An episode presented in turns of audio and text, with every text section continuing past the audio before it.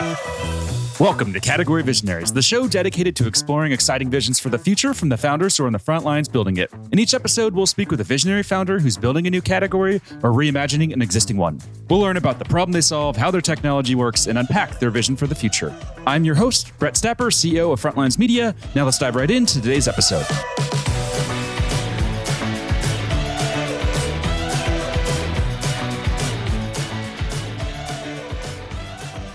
Hey everyone, and thanks for listening. Today I'm speaking with Yevgeny Pats, CEO and founder of CloudQuery, a data integration platform that's raised 18.5 million in funding. Yevgeny, thanks for chatting with me today.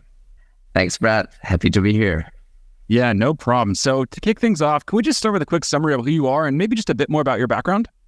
Yeah, sure. So I'm Yevgeny. I'm based in Tel Aviv. I'm a serial entrepreneur.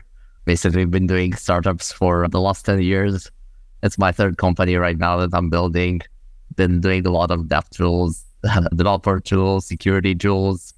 My first startup, actually, if I go from where I started, so I actually started my career at the cybersecurity intelligence unit uh, in Israel. Been there for four and a half years. Did a lot of cybersecurity, and then kind of started slowly my startup journey.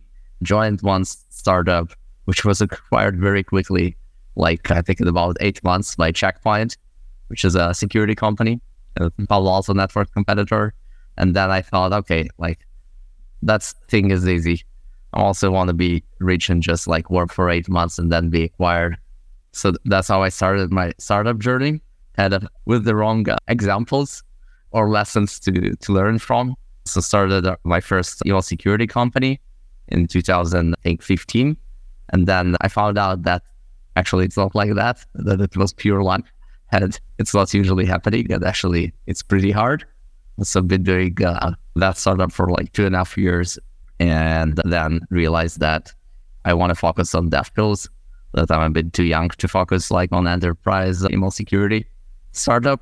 Since kind of 2017, been doing dev tools, worked on a self-funded kind of bootstrap project, which was fuzzit.dev, which was the CI for fuzz testing and that was acquired by GitLab in 2020. Been there for a while, and then kind of my last gig, at CloudQuery. So that's the quick history. Amazing. I love it. And a couple of questions that we like to ask, really just to better understand what makes you tick as a founder and as an entrepreneur. First one is what founder or CEO do you admire the most, and what do you admire about them? Yeah. So I guess there is no one founder that I admire the most. I guess like kind of like the same as like there is no one person that I admire the most. I just like admire different people, whether they're experienced, non-experienced, the interesting things or smart people. So I kind of just like to learn from different people that I met along the way or maybe read about them. But there is no one person. That's kind of my my motto, I guess. Are there any that come to mind that you know you draw inspiration from? I guess there are the usual suspects, but it just I like the people that I work with right now, for example, right? And I I draw inspiration from them, like from the team that I work with, from the investors that I work with. So there is like no that one founder, you know, that I read and then I do everything that he did, right? Mm-hmm. Makes sense. What about books? Is there a specific book that's had a major impact on you as a founder? Yes, I guess there were definitely like few books that I learned. I think when I started my first startup journey, when I didn't know anything, I tried like to I read all the like classics, which is like the hard things about the hard thing and like startup and like all the other like two sides of the table and books about VCs. And uh, yeah, then it gets a bit repetitive, and then you realize, okay, like that's what the world knows about that area, and then you have to figure the rest out. And uh, yeah, there is no one to, to teach you. But uh, yeah, like uh, first when I read the hard things about hard things, it was I think the first business book that I read. I thought it's a great book, and then I read the Lean Startup, and then I thought, oh, the hard things about hard things actually is a horrible book. So I guess it changes depending on where you are, you know. But then, yeah, I think those books are are of course are classics. But at the end of the day, like similar probably to the previous answer, you know, like the knowledge the whole space is on you. So kind of the knowledge in the books is also limited. So pretty fast you get like getting saturated and then you have to figure stuff out on your on your own. Yeah, makes a lot of sense. Now let's switch gears here and let's dive a bit deeper into the company. So, just at a product level, can you talk us through what the product does? Yeah, sure. So we're an open source high performance ELT framework. So basically, if you want to move data from different obscure APIs to any destination, any database without writing that code, then you can use CloudQuery. For example, some of our like most popular connectors or integrations are AWS, GCP, Azure. So a lot of connectors around infrastructure. And as you know, AWS has more than 1,000 APIs. So people use it to sync that, like the metadata about their infrastructure to, let's say, Postgres or BigQuery or Snowflake, and then, like, you know, even understand what they have and build various use cases on top, like assets inventories, solution, security reports. So, yeah, basically, if you want to move data from one place to another, CloudQuery is, is a good bet. And take me back to February 2021 when you were first starting the company. What were those early conversations like with your co founder? And what was it about this data integration problem that made you say, yep, that's it. Let's build a company to solve that? Yeah. So I started as a self founder, kind of lone wolf. But some of my thoughts when I just released the open source project and the open source project was I was actually looking at a lot of enterprise solution that did like asset inventories or security, like CSPMs, like Palo Alto Networks or various like startups. And I was looking for an open source solution and then didn't find like anything really. And everything that I wanted is actually just to get the data and put it in the database, right? Because I didn't want like to learn a new query language or learn like to use yet another dashboard or like pay like a very high fee for for that. So that's honestly was the first iteration of the open source project, which was just getting data from AWS APIs to Postgres. That's it. Like, and that got traction pretty fast. And that very fast, like users started asking, Hey, can you add another destination? Can you add BigQuery? Can you add Snowflake? And then people ask, Hey, can you add also GCP and Azure and Shopify, and then we are like, okay, it's not AWS, the Postgres product, but it's like actually we're in the ELT business. So we are building an ELT framework, and that's some of the source connector, that's some of the destination connectors. And like we need to design the framework in such a way that we can decouple sources, decouple destinations. Other developers can write their own destinations. So that's how like basically it's turned into a framework. And when you were first getting your paying customers, you know, what was that journey like and and how did you manage to get your first paying customers? Yeah, so the first paying customer was actually like a support and a support contract, like so a big enterprise that started using it and like it's quite common that some big enterprises like using the open source self-hosted, like using open source self-hosted products. And yeah, they basically pay mostly for support uh, especially popular like in financial institutions where you know there is a lot of regulation around data, so they self-host a lot of like the solutions, and open source is a good fit for that. And then they just pay for like for support, you know, so they can have someone to talk and ask for whether features or fixes or whatever it is. So that's how we got the first customer. This show is brought to you by Frontlines Media, podcast production studio that helps B2B founders launch, manage, and grow their own podcast. Now, if you're a founder, you may be thinking, I don't have time to host a podcast. I've got a company to build. Well, that's exactly what we built our service to do. You show up and host, and we handle literally everything else. To set up a call to discuss launching your own podcast, visit frontlines.io slash podcast. Now, back to today's episode. And who's the ideal customer today? And what is that persona that you're looking to really target and reach? So I think the most popular use cases are around uh, cloud asset inventories, like multi-cloud asset inventories, CSPMs, uh, FinOps. So it's like really the DevOps platform, security engineer that kind of trying to make sense of the 10,000 AWS account that they have to manage and whether they have to lower costs or improve security posture or just like understand what's what's going on and improve compliance. And if we look at the competitive landscape, you know, what does that look like from a data integration perspective? Yeah, so the data from the data space, like they're the usual suspects, like Fivetran, which is like a closed source solution. Mm-hmm. Mostly they are focused on marketing connectors. So I don't think you can find like infrastructure connectors there. Don't know for what reason exactly, but it's not there. But still, like from data integration, and like you know, they're an ELT tool. And then from open source side, you have things like Airbyte. Airbyte is written in, in uh, Java, and we kind of started in Go and focused a lot on performance because a lot of our initial use cases were around cloud infrastructure where performance is pretty pretty critical.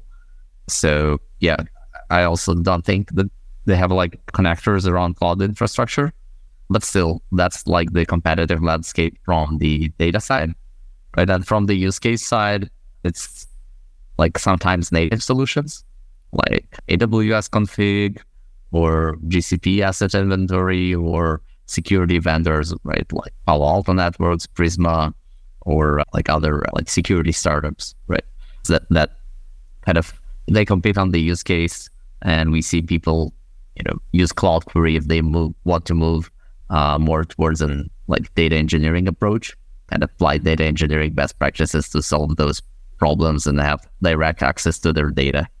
And are there any numbers or metrics you can share that highlight the growth and adoption that you're seeing today? Yeah, sure. So we can share some like high level kind of approximate metrics because we are right, an open source tool. So we have anonymous analytics and yeah, you can opt out. But uh, like right now we are used by more than 150 companies around the world, ranging from small to medium to very large enterprises. And in a year, we grew from something around like 20 companies that were using us one year ago. Kind of ballpark, but still the growth is, yeah, was pretty solid this year.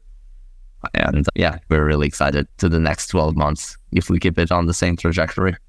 And what do you attribute to your success there? You know, obviously there's a lot of noise in the space. There's just a lot of noise in general for buyers and for for users themselves. So, what have you done to really rise above the noise and achieve that type of growth? So, one is really building a good product. I think at that stage, at the beginning, it is actually really important, you know, to solve a pain point, like to build something much better or something that doesn't exist because, you know, if you don't have that like very early PMF, then doesn't matter the amount of marketing that you do. So yeah, just focusing a lot, a lot on the on the core product. And then yes, of course, like working a lot with developers. You know, we worked a lot around content marketing, trying to provide the best developer experience, a lot of tutorials, helping developers on board. But that's mostly organic growth and just being persistent with that having the right kind of cadence of releases, of marketing. We're a small team, we're just eight people. So it's really kind of quality, persistence, and execution. And from your fundraising efforts so far, what are some of the lessons that you've learned along the way? So we did our seed round two years ago and our round day exactly one year ago. And you know, funding is like of one sometimes it's it really depends on the markets, right? So a lot of kind of market timing and luck, of course. But then at the end of the day, I guess you have to focus on building the product. Everything else kind of usually falls into place if you have the base covered. Makes a lot of sense. And let's talk a little bit about challenges that you've faced so far from a go to market perspective. So, as you brought this to market, have there been any specific go to market challenges that you faced and overcome? And if so, what was the challenge and how did you overcome it? So I think at that stage, I would say we didn't have like go to market challenges, mostly because, yeah, we were that first and very PLG right from like even before the seed round. Some of our first users, you know, just arrived at the GitHub re- repo and then we, you know, just doubled down on that on that PLG motion. I would say because the product is pretty technical and it is a framework. Writing the framework is actually really hard. The thing about, like, very quickly, the thing about framework is if it's good, if it solves like a big pain point and a lot of use cases, then a lot of people will use your framework and it will be successful. If it's a leaky abstraction, then actually your framework will fall apart pretty quickly and then people will fall back to whatever they used before the framework. And like finding that abstraction there is really a lot of trial and error, a lot of iteration. And that was, I would say, the most challenging part. We started from V0 of our framework, then it in, like moved to V1 after one year, and then moved after V2. And like that was, I would say, the most like challenging uh, part, finding the sweet spot of the framework that other developers will also be able like to build on top. Kind of think like about it like React. There is one React and there is 50 like React that are already dead because they're just not good enough abstractions. And if you were just starting the company again today from scratch, what's the number one piece of advice you'd give to yourself? I think probably put even more effort into the framework and actually we did one small mistake that we now I remember. So it was we did one small mistake that we fixed kind of quickly uh, when we started to see like the growth picking up like after 4 months uh, like after our seed round. We haven't experimented with like a SaaS version, like trying to build the SaaS version right away and it was like way too early because like the framework itself, the open source product still had so much work. And as a small company, you actually can do only one thing. So we couldn't really like do both. So we had like to quickly roll back and uh, go back focusing only on the open source and roll back like the, the managed version that we experimented with, with like one and a half years ago. So yeah, probably just know that you're going to work on the open source for for quite a while. What do you think is the most important skill for a founder to have in today's environment? I would say like advice for founders is is really dependent on, you know, what you're building, where you are at. So kind of take everything, any advice with a grain of salt. I was building a lot of dev tools and doing a lot of bootstrap projects. So I was always trying to do more with less for as long as possible to be sure that something is working before you scale. Kind of like a bit like doing startup in the sense, right? A lot of lessons from there. So yeah, I, I would say like, yeah, do more with less and try to, you know, before you spend, try to check that things are really working and be honest with yourself. But you know, I guess it depends. Like maybe for someone who's building something else, like maybe you need to spend more actually in that advice is irrelevant. But you know, that's my kind of usually my take on yeah, on startups. And final question here for you. Let's zoom out into the future. So maybe three to five years from today. What is that vision that you have for the company? So very quickly, I guess, you know, anything that wherever you need to move data from one place to another. I want CloudQuery to be there in some way or form, right? And then, you know, we can build, you know, and if it, it happens, then we can also provide a lot of value job. And then, you know, CloudQuery really becomes this core infrastructure project, which is used in any data movement.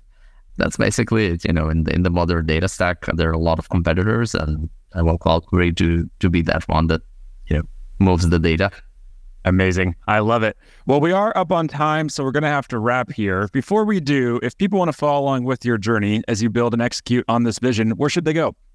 I guess Twitter would be a good place, our Discord, our GitHub, depending on where where they are at, or LinkedIn, any place. Awesome. Perfect. Well, thank you so much for taking the time to chat, talk about what you're building, and share some of the lessons along the way. Really appreciate the time and wish you the best of luck in executing on this vision. Thank you very much, Brad. I really enjoyed talking to you. All right, keep in touch. This episode of Category Visionaries is brought to you by Frontlines Media, Silicon Valley's leading podcast production studio. If you're a B2B founder looking for help launching and growing your own podcast, visit frontlines.io slash podcast. And for the latest episode, search for Category Visionaries on your podcast platform of choice. Thanks for listening, and we'll catch you on the next episode.